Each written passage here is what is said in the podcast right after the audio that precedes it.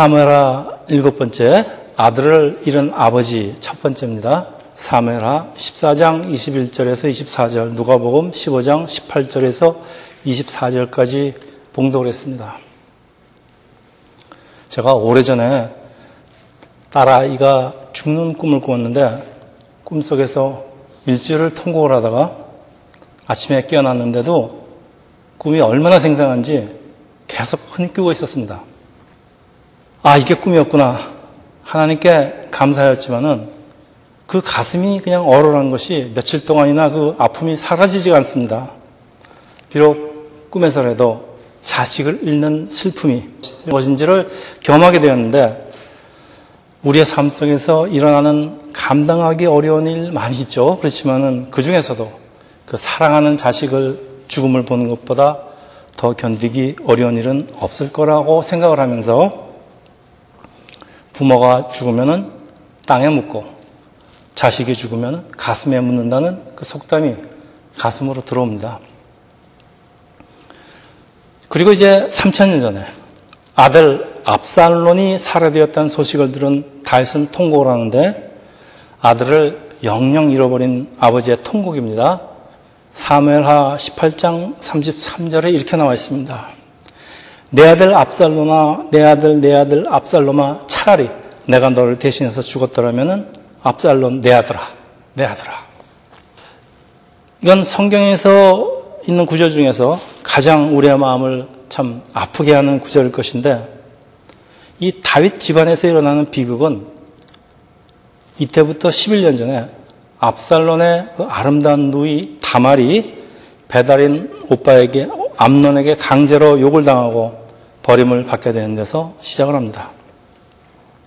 그 자기 동생의 복수로 압살론은 배달한 형 암론을 죽이고 외갓집으로 도망을 가는데 이런 끔찍한 범죄를 저지른 그 아들 압살론을 향한 다윗의 마음이 이 성경 구절이 좀 특이합니다.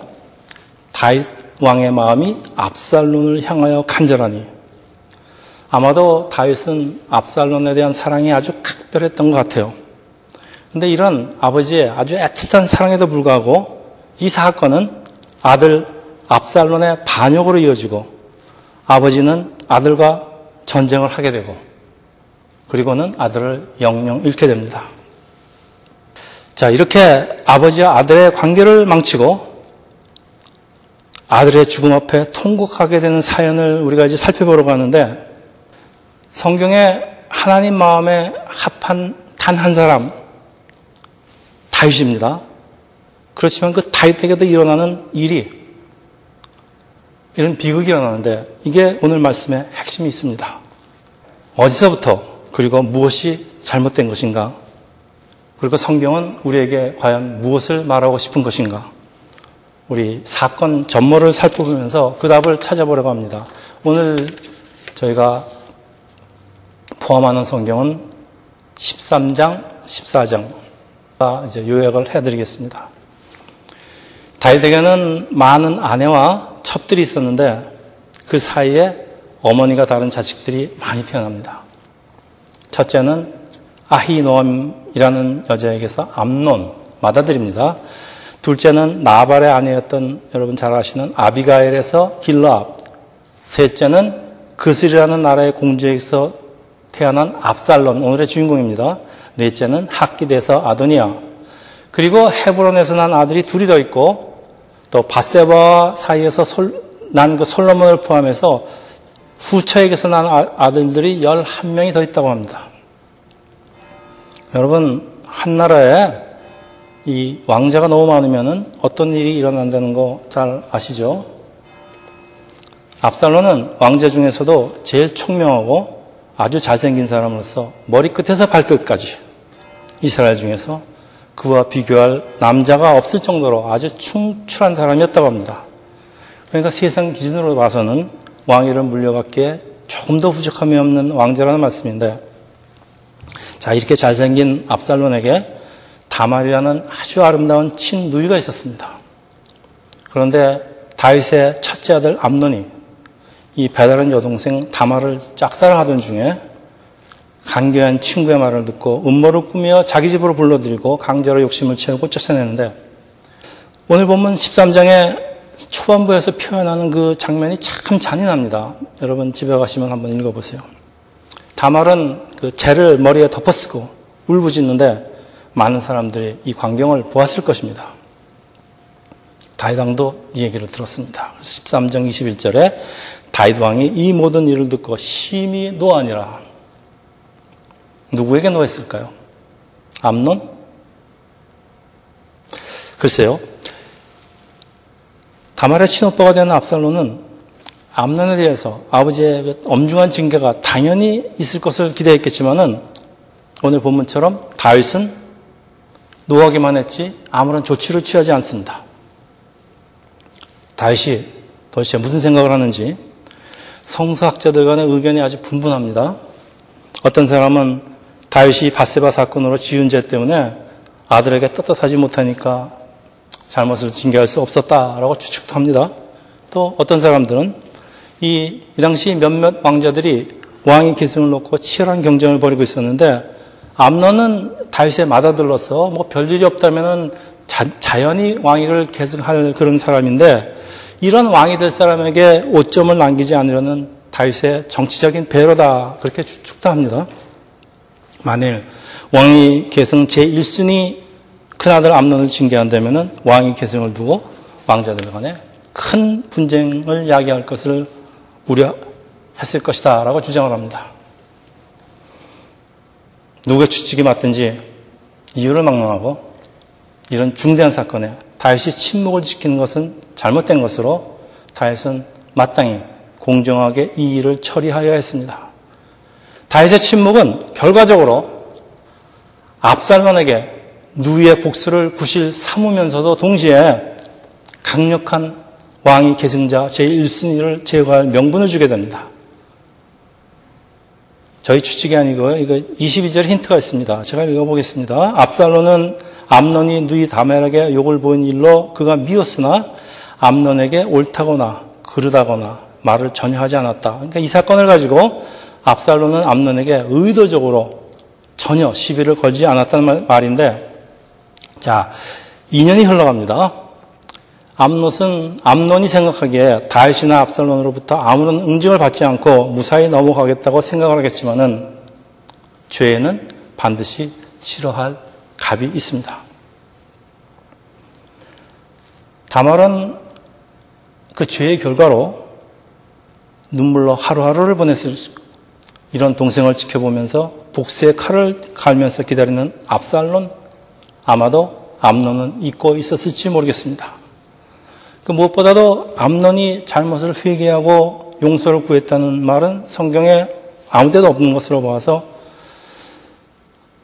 암론 생각에 아버지도 그냥 침묵하는 이 사건을 그냥 덮으려고 한 것 같습니다. 그런데 우리가 회개를 하면은 하나님께서 우리의 죄를 용서하십니다. 그러나 그 죄의 결과가 있는데 그 결과까지 자유스러울 수 없다는 것은 세상에는 심은 대로 거두게 되는 법칙이 있기 때문입니다. 지난 시간에 좀 배웠습니다, 우리가. 침묵하는 아버지를 대신해서 암론에게 이 심은 대로 거두게 되는 법칙을 묻게 되는 사람이 친오빠 압살론인데 2년이란 세월이 흐르고 이 사건이 사람들의 기억 속에서 사라져갈 때쯤 압살론은 자기 집 양털 깎는 잔치에 암론을 초대하는 것으로 복수의 칼을 뽑아둡니다.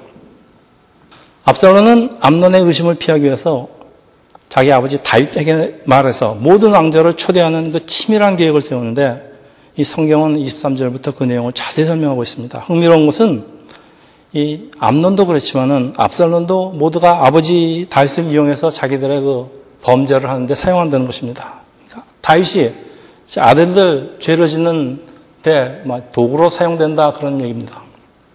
이렇게 해서 다윗 집안에 이제 비극이 시작되는데 이유와 지 되었던 이유와지 되었던 아들의 잘못을 바로잡지 못하는 한 아버지의 모습을 우리가 보고 있는 것입니다.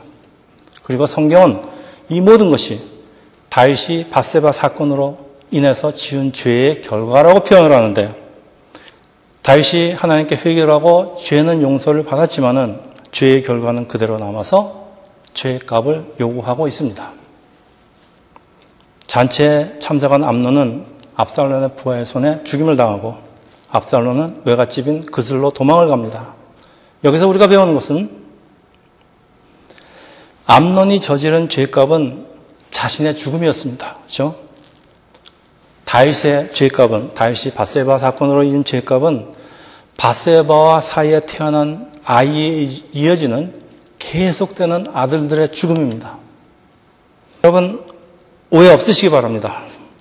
여기 우리가 확실히 짚고 넘어갈 것이 있는데 만일 우리가 죄를 짓고 회개를 하면은 죄는 용서를 받지만은 누군가는 죄의 결과로 인해서 고통을 당하는데 죄를 지은 본인일 수도 있고 아니면 아무 죄도 없는 다른 사람일 수도 있습니다.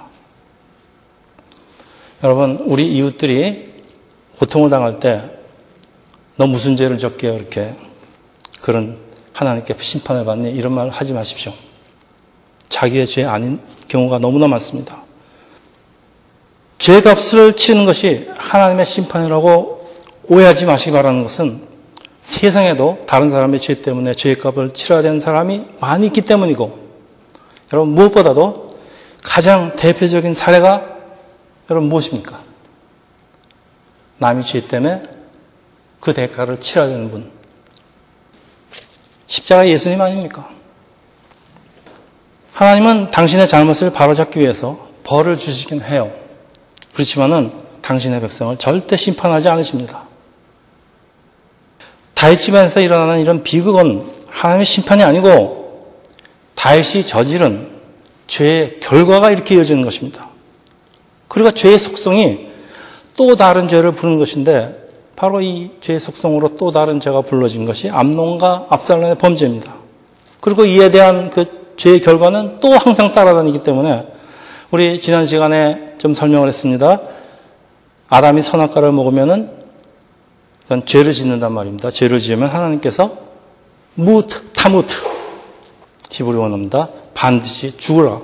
반드시 죽으리라. 라고 하나님께서 경고하시는 이유는 하나님께서 너 이거 먹으면 내가 너 심판하겠다. 그런 뜻이 아니고요. 이거 먹으면 큰일 나는 거니까 너 이거 먹으면 큰일 나니까 절대 먹지 말라. 너 이거 먹으면 죽어. 그러니까 참혹한 죄의 결과로부터 우리를 보호하시겠다는 것입니다. 많은 사람들이 이걸 하나님의 심판으로 잘못 이해하는데 그렇지 않습니다. 자, 성경은 다윗이 날마다 압살론으로 말미암아 슬퍼했다고 기록하고 있는데 죄를 지었다고 자식이 자식이 아니겠습니까? 아버지의 사랑은 어쩔 수가 없습니다. 그렇지만은 사람을 죽이고 도망을 갔는데 잡아들이든지 불러들이든지 사정도 들어보고 그리고 합당한 조치를 취해야 하는 것인데 다윗은 이번에도 아무런 조치를 취하지 않은 채로 이번에는 3년이라는 세월이 지나갑니다. 이 다윗이 이 하나님의 합한 자라는 이 다윗이 도대체 무슨 생각을 하고 있을까요? 그리고 어차피 맞아야 될 매라면은 빨리 맞는 게 낫죠. 압살로는 자기도 매를 맞아야 된다는 걸 압니다. 그렇지만 아무런 행동을 취하지 않은 아버지가 참 얼마나 혼, 혼돈스럽겠습니까? 그러나 성경은 압살론을 보고 싶어 하면서도 막상 데려오지 못하는 다윗의 무기력을 표현하는데 아들을 사랑하기만 하지 막상 아들에게 해야 할 일을 못하고 있는 아버지를 봅니다. 37절 읽겠습니다. 압살론은 도망해서 그스왕 암미올의 아들 달메로 갔고 다윗은 날마다 그의 아들로 말미암아 슬퍼하리라. 39절에 다윗 왕의 마음이 압살론을 향하여 간절하니 계속되는 14장입니다. 다윗의 충복이며 제2인자라고 할 수 있는 요압은 이런 다윗의 마음을 감지하고 두 사람의 관계를 회복시킬 계략을 세웁니다. 한 여인을 시켜서 다윗을 설득시키는데 요약을 하면은 형을 죽였다고 압살론까지 찾아가면은 아들 둘을 동시에 잃게 된다는 것 깨우쳐주는 얘기입니다. 다시 들어보니까 일리가 있습니다. 그래서 압살론을 불러드립니다. 그래서 예루살렘에서 살게 하지만은 이건 또 무슨 일입니까? 아들을 만나주질 않습니다. 그것도 2년 동안이나. 아마도 다윗은 공의를 집행하는 그 왕의 입장에서 그리고 무조건 아들을 용서하려는 아버지의 사랑 사이에서 이러지도 못하고 저러지도 못하고 아마 애만 태우고 3년이 흘러간 것 같아요. 그리고 다윗이 이 모든 일들이 자신의 죄 때문이라고 자신을 책망하고 있었을지 모르지만은 그러나 이유를 분문하고 다윗은 압살론을 만나서 암론을 죽인 자를 문책을 하고 어떤 형태가 됐든 압살론으로 하여금 죄의 값을 치르게 하였어야 합니다. 벌을 주었어야 된다는 말씀입니다. 그렇게 해야지 죄진 사람의 죄진 사람이 그 자신의 그 죄의 짐에서도 벗어나고 그리고 다시 재기를 할 수 있는데 문제는 다윗이 압살론을 만나기를 거부하는 시간이 길어지면 길어질수록 이 아들이 느끼는 아버지로부터의 거절감은 점점 더 커져간다는 것입니다. 압살론은 속이 타서 요압에게 중재를 하여 줄 것을 요구하는데 요압이 말을 듣지 않습니다. 그러니까 요압 밭에 붓을 질러버리고 요압은 마지못해서 중재를 하고 압살론과 다윗이 드디어 만나는 장면을 성경을 기록하고 있는데 그게 오늘 본문의 끝입니다. 33절입니다. 요압이 왕께 나가서 그에게 아뢰되 왕이 압살론을 부르니 그가 왕께 나아가 그 앞에서 얼굴을 땅에 대어 그에게 절하며 왕이 압살론과 입을 맞추니라. 당시에 입을 맞추는 것은 그 용서를 의미하기는 해도 2년이라는 시간은 압살론에게 씻을 수 없는 거절감이라는 상처를 주었습니다. 그리고 아들과 아버지의 관계에 아주 치명적인 타격을 입히는데 이 두 사람이 만난 장면이 전혀 감동적이 아니에요. 이미 때는 늦었다 그런 말씀입니다. 이제 오늘 두 번째 본문에 소개되는 탕자의 아버지와 아들이 제외하는 장면과 이제 나중에 비교하시기 바랍니다. 압살론은 아버지의 인격적인 용서와 사랑을 바랬지만은 그리고 다윗도 용서하고 싶었지만은 이러지도 저러지도 못하고 시간을 끌다 보니까 결국 아들의 마음을 잃게 됩니다. 아들 아버지와의 관계 회복을 포기한 압살론은 아버지를 쫓아내는 치밀한 개혁을 무려 4년에 걸쳐 진행하면서 이제 다음에 계속되는 15장의 아들의 반역은 시작을 하게 됩니다. 여러분 참 안타까운 얘기입니다. 우리 3천년 전에 남이 얘기하는 것 같지만은 이게 남이 얘기가 아닙니다. 이거 다윗뿐만 아니라 오늘의 우리에게도 일어나는 이런 거 이건 누가 부인하겠습니까? 여러분 아직 젊으시니까 원수 없죠. 이제 살다 보면 원수가 생깁니다. 안 생겼으면 좋겠지만은 여러분한테 잘못한 사람이 생긴단 말씀입니다. 나에게 잘못한 사람을 용서한다고 하면서도 또 하나님이 원수를 사랑을 했으니까 용서를 해야 되는데 용서할 수가 없습니다. 이게 용서한다는 게 쉽지가 않습니다. 그래서 다시는 뭐 가서 복수는 하지 않겠지만 다시는 그 사람 꼴로 보지 않으려고 만나지도 않습니다. 그리고 용서를 하고도 용서한다는 말을 하지 못합니다. 아이, 오늘 하지, 내일 하지. 나에게 많은 시간이 남아 있는 것 같아도 용서할 수 있을 때 용서하지 못하면은 영원히 기회가 오지 않을지도 모릅니다. 기회가 안 옵니다, 여러분. 모든 일에 때가 있는데, 여러분, 시간 있을 때 조금씩이라도 성경을 읽지 않으면은 여러분 성경 읽을 시간은 결코 오지 않을지도 모릅니다. 하나님께 예배 드릴 시간 있을 때 열심히 예배 드리지 못하고, 그리고 찬양할 수 있을 때, 기도할 수 있을 때 하지 않으면은 한 번 지나간 시간은 다시 오지 않습니다, 여러분. 다윗과 압살론에게는 서로를 이해하고 용서할 시간은 결국 오지 않았고 두 사람의 관계는 이것을 끝이 나는데 그리고 곧바로 비극으로 이어집니다. 진정한 용서라는 것은 만나서 이야기하면서 또 두 사람 간에 오해가 있으면 오해도 풀고 또 그 사람한테 어쩔 수 없는 사정이 있었으면 그 사정을 좀 이해해주고 사실 압살론에게는 어쩔 수 없는 사정이 있었습니다. 아버지가 가만히 있으니까 누군가 벌을 줘야 되지 않겠습니까? 그래야 되는데 이 침, 묵만 하고 아무런 행동을 하지 않는 것은 사태를 점점 더 나쁘게 만들 뿐입니다. 압살론이든 암론이든 잘못을 저질렀으면 그들의 이야기 들어주고 사정을 감안해주고 그리고 누구에도 납득할 만한 벌을 주고 아버지 아들 간의 관계를 정상으로 되돌렸으면은 이런 일이 없습니다. 네, 이렇게 해야 되는데 아버지가 마땅히 해야 될 그 아버지의 우리 공의라고 표시하겠습니다.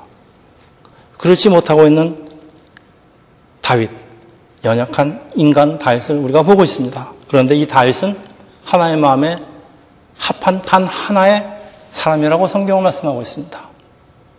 무슨 말입니까? 우리 인간이 이렇게 연약하다 이런 말씀입니다. 다윗에게 어떤 이유가 있는지 우리 몰라요. 추측만 하지. 근데 한 가지 분명한 것은 다윗은 이렇게 하지 못했습니다. 그리고 그 결과, 결과 두 아들을 잃게 되었다는 것입니다. 그리고 이것은 우리의 삶 속에서도 언제든지 일어날 수 있다는 말씀을 제가 하고 있는 것입니다, 여러분. 자, 이때부터 천년이 지났습니다. 천년의 세월이 흐른 후 예수께서는 사람들에게 잃었던 아들을 찾게 되는 한 아버지의 이야기를 들려주는데 우리가 탕자의 비유로 잘 알려진 이야기지만은 실제 제목은 아들을 찾은 아버지의 이야기입니다. 그러니까 오늘을 아들을 잃은 아버지와는 정반대 이야기입니다. 만일 압살론의 이야기가 이 탕자의 비유처럼 진행이 되었더라면 다윗 집안의 비극은 일어나지 않았을 것입니다. 누가복음 15장 18절에서 24절 제가 읽겠습니다. 다시 한번 들어보십시오. 아까 그 압살론하고 다윗이 만나는 장면하고 이것하고 한번 비교를 해 보십시오.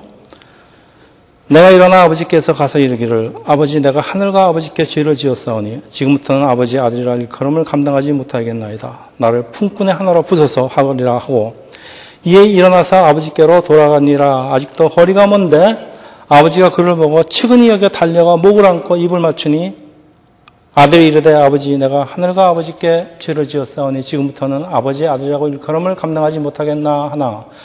아들이 아버지는 종들에게 이르되 제일 좋은 옷을 내어다가 입히고 손에 가락지를 끼고 발에 신을 신기라. 그리고 살찐 송아지를 끌어다 잡으라. 우리가 먹고 즐기자. 이 내 아들은 죽었다가 다시 살아났으며 내가 잃었다가 다시 얻었노라.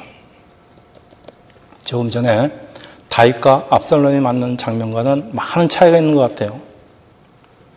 아들을 잃었지만은 아들을 잃었던 아들을 다시 찾는 그런 장면입니다. 그 오늘 이야기에 등장하는 아들을 찾은 아버지 누굽니까? 누구를 상징합니까? 하나님입니다. 그리고 아들은 바로 세상에서 방황하다가 하나님께 돌아가는 사람들을 상징합니다. 잘 아는 얘기지만 아들은 아버지가 죽으면 자신에게 돌아갈 유산을 때를 써갖고선 미리 받아가지고 먼 나라로 가서 방탕하게 살다가 재산을 탕진하고 아버지께로 돌아옵니다. 그런데 아들 오기만 기다리던 아버지는 아들을 먼 발치에서 바라보고 달려가서 끌어안고 반지 끼워주고 큰 잔치를 풀니까 아들을 다시 찾는 이야기입니다. 아버지가 살아있는데도 유산을 미리 받아가지고 갔다는 것은 아버지를 죽은 걸 여기겠다는 아주 참 나쁜 짓입니다. 이, 이 아주 못된 아들인데 이런 아들을 용서하는 하나님 아버지를 보고 있습니다. 우리가 우리 인간 아버지 다윗하고는 너무나 비교가 되지 않습니까? 다윗도 어차피 죽은 아들 암론 대한 일이 잊어버리고 탕제 아버지처럼 압사론이 예루살렘으로 불렀으면은 탕제 아버지처럼 이렇게 끌어안고 입도 맞추고 너 왜 그랬니? 일을 어쩌면 좋겠니? 대화도 하면서 너 벌은 받아야 된다. 그럼 압살론이 벌을 안 받았겠습니까? 압살론은 회개를 하고 그 마땅한 뭐 죽이지 않았겠죠. 마땅한 벌을 받고 그리고 아버지 아들 관계는 다시 이어졌을 것입니다. 그러면 압니까 압살론이 또 이스라엘의 다음 왕이 됐을지 이게 안 됐습니다. 그렇게만 했으면 아버지는 아들을 다시 찾았을 것이고 아들은 아버지를 다시 찾았을 것이고 그리고 다윗 집안의 비극은 그냥 암론 한 사람의 죽음으로 끝이 났을 것입니다. 여러분 하나님 아버지하고 인간 아버지 다윗과의 차이가 뭐라고 생각하십니까? 여러분 하나님과 우리 사람의 차이가 뭐라고 생각하십니까? 잘못한 아들을 바로잡지 못하는 인간 아버지에게는 아들에 대한 사랑은 있을지 몰라도 자녀를 올바로 교육하는 아버지의 공의는 없습니다. 그런데 하나님 아버지께는 하나님 아버지의 공의와 사랑이 균형을 이루면서 존재합니다. 이것이 차이입니다. 보십시오. 아담의 문제로 사람들과의 끊어진 관계를 회복시키기 위해서 하나님께서는 우리가 똑같은 모습으로 이 땅에 오시고 하나님이 인간의 모습으로 오신 건 사랑의 표현입니다. 십자가에서 우리 죄값을 대신 치르시고 죽는 것 이거는 공의를 집행하는 하나님의 공의를 집행하는 하나님의 모습입니다. 화목제물로 당신의 몸을 드리고 그 관계를 다시 회복시키는 하나님 사랑과 공의를 동시에 충족시키는 하나님에 비해서 이러지도 못하고 저러지도 못하고 아 이거 나도 잘못했는데 이러는 다윗 인간 아버지를 보는데 이게 다윗만 이러는 것이 아닙니다. 저도 그럽니다. 자 하나님께서 모든 죄에는 값이 있다는 하나님의 섭리를 만드시는 건 죄를 범한 사람이 죄의 결과를 감당, 감당함으로써 그 결과가 얼마나 고통스럽고 잔혹한 것이라는 것을 배우고서 다시는 똑같은 잘못을 반복하게 하지 않으시려는 그 교육적인 이유와 또 이렇게 함으로써 세상 질서를 잡으시려는 그런 하나님의 뜻이 있습니다. 그러나 다윗 경우를 보십시오. 하나님 아버지와 완전 반대입니다. 자식을 사랑은 하지만은 용서를 하려면 제대로 용서를 해야지 제대로 용서도 못해요. 그리고 마땅히 물어야 하는 책임도 묻지 못하고 자식도 바로잡지 못하고 자식을 잃게 되는 인간 아버지 다윗의 나약한 모습입니다. 반대로 하나님께서는 몸소 이 땅에 오셔서 십자가에서 대속하시고 잃었던 아들을 다시 찾고 뭐라고 하십니까? 그 유명한 말. 너는 내 아들이다. 오늘 내가 너를 낳았도다. 이렇게 선언하십니다. 다윗 아버지는 아무것도 못하고 있다가 아들 잃어버리고 기껏 한 소리가 내 아들 앞서너나 내 아들아 내 아들아 통곡을 합니다. 이것이 하나님 아버지와 인간 아버지의 차이입니다.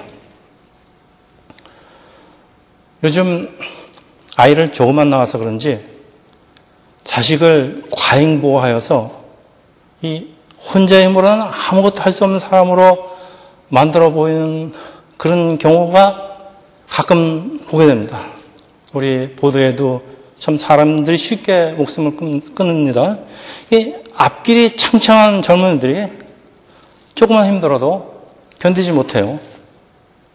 그리고 도망갑니다. 어디로? 이 세상 밖으로. 너무 쉽게 생명 포기하고. 그럼 뭡니까, 부모는? 자식 영영 잃어버리는 거 아닙니까? 자식 잃어버리면 뭐라 그러겠습니까? 내 아들아, 내 아들아. 이건 자신의 목숨을 포기하는 걸 넘어서 부모를 향한 자식의 반역입니다. 그리고 사람을 지은 하나님에 대한 반역입니다. 자식을 강한 사람으로 만드는 것은 부모에게 달렸습니다. 여러분 다 강한 사람이 되실 줄 믿습니다. 미국에 유학 오고 여기서 공부하고 이거 약한 사람들이 할 수 있는 일이 아닙니다. 여러분 강하신 분입니다. 그렇지만 나중에 가정을 이루고 여러분의 자녀가 생기면 강하게 키우십시오. 말씀을 마치는데 다윗은 참 뛰어난 사람입니다. 뭐 유능한 정치인이고 음악가고 시인이며 악기 연주자이며 뭐 재주도 많고 또 하나님한테 참 신실한 사람이었지만은 이 가정을 다스리는 일에 있어서는 무능한 아버지라고 할 수밖에 없습니다. 그런데도 성경은 다윗을 하나님의 합한 자라고 부릅니다. 이럴 수도 없고 저럴 수도 없는 이 다윗의 망설임은 아들의 범죄가 자신이 저지른 것과 똑같은 것으로 자신도 어쩔 수 없는 잘못을 아들도 범하고 있는데 이걸 내가 어쩌냐. 아마 다윗의 고민은 여기 있었을 것입니다. 내가 과연 내 아들을 처벌할 자격이 있을까? 여러분 제가 지난 시간에 말씀드린 그 제가 어려서 한 불장난하고 종아리를 딱 한 번 맞았다고 그랬는데 일생에 그 종아리를 때리신 그 아버지를 저는 지금도 돌아가셨지만은 존경하고 사랑하는 것은 아버지는 마땅히 하실 일을 했기 때문입니다. 저는 아버지가 어렸을 때 불장난 안 했을 거라고는 생각하지 않습니다. 불장난 안 하는 사람이 어딨어요? 다 하지.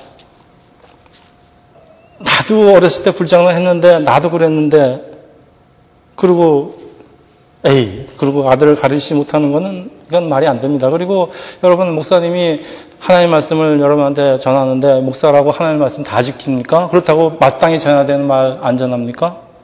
저도 못해도 해야 될 얘기는 해야 됩니다. 자, 사실은 이게 오늘 성경 본문의 핵심입니다. 마지막으로 우리는 오늘 다윗과 그 아들들의 모습을 보면서 참 이런 사람들을 다윗을 무능하고 우유부단하다고 비난할 수가 없는 것은 정도의 차이가 있을 뿐이지 우리 역시 다윗과 뭐 별로 다를 것이 없는 사람입니다. 다윗, 다를 것이 없는 게 아니라 다윗보다 못하죠, 솔직히 얘기해서. 오늘 본문이 우리에게 말씀하고 있는 것은 사람은 사람은 하나님의 은혜 없이는 하루도 살 수 없는 연약한 존재라는 것입니다. 여러분 오늘 본문뿐이 아니고 성경에서 그 많은 사람들의 그 잘못된 잘못된 것들을 그대로 보여주는 이유가 이것이 바에 너 이것이 바로 너희들의 모습이라는 겁니다. 너희들은 하나님 은혜 없으면 하루하루도 살 수 없는 모습이라는 걸 성경 전체가 얘기하고 있습니다, 여러분. 그래서 이런 성경의 내용을 잘 간파한 우리의 그 아주 뛰어난 귀재 사도 바울이 뭐라고 했습니까? 의는 없나니 하나도 없으며 사람에게는 하나님의 은혜가 반드시 필요하다는 것을 우리 다시 배우게 됩니다. 하나님의 은혜, 하나님의 은혜가 뭡니까? 예수 그리스도입니다. 하나님께서는 그런 우리에게 예수를 보내시고 우리의 잘못을, 죄를 대속하시고 또 성령님으로 우리를 감동 감화시켜서 우리의 죄를 사하여 주셨고 우리를 강하게 만들어 주지 않습니까? 그분이 바로 예수님입니다. 그리고 하나님께서는 그런 우리에게 오늘도 이 예수 그리스도를 보내시는데 예수는 우리의 연약함으로 인한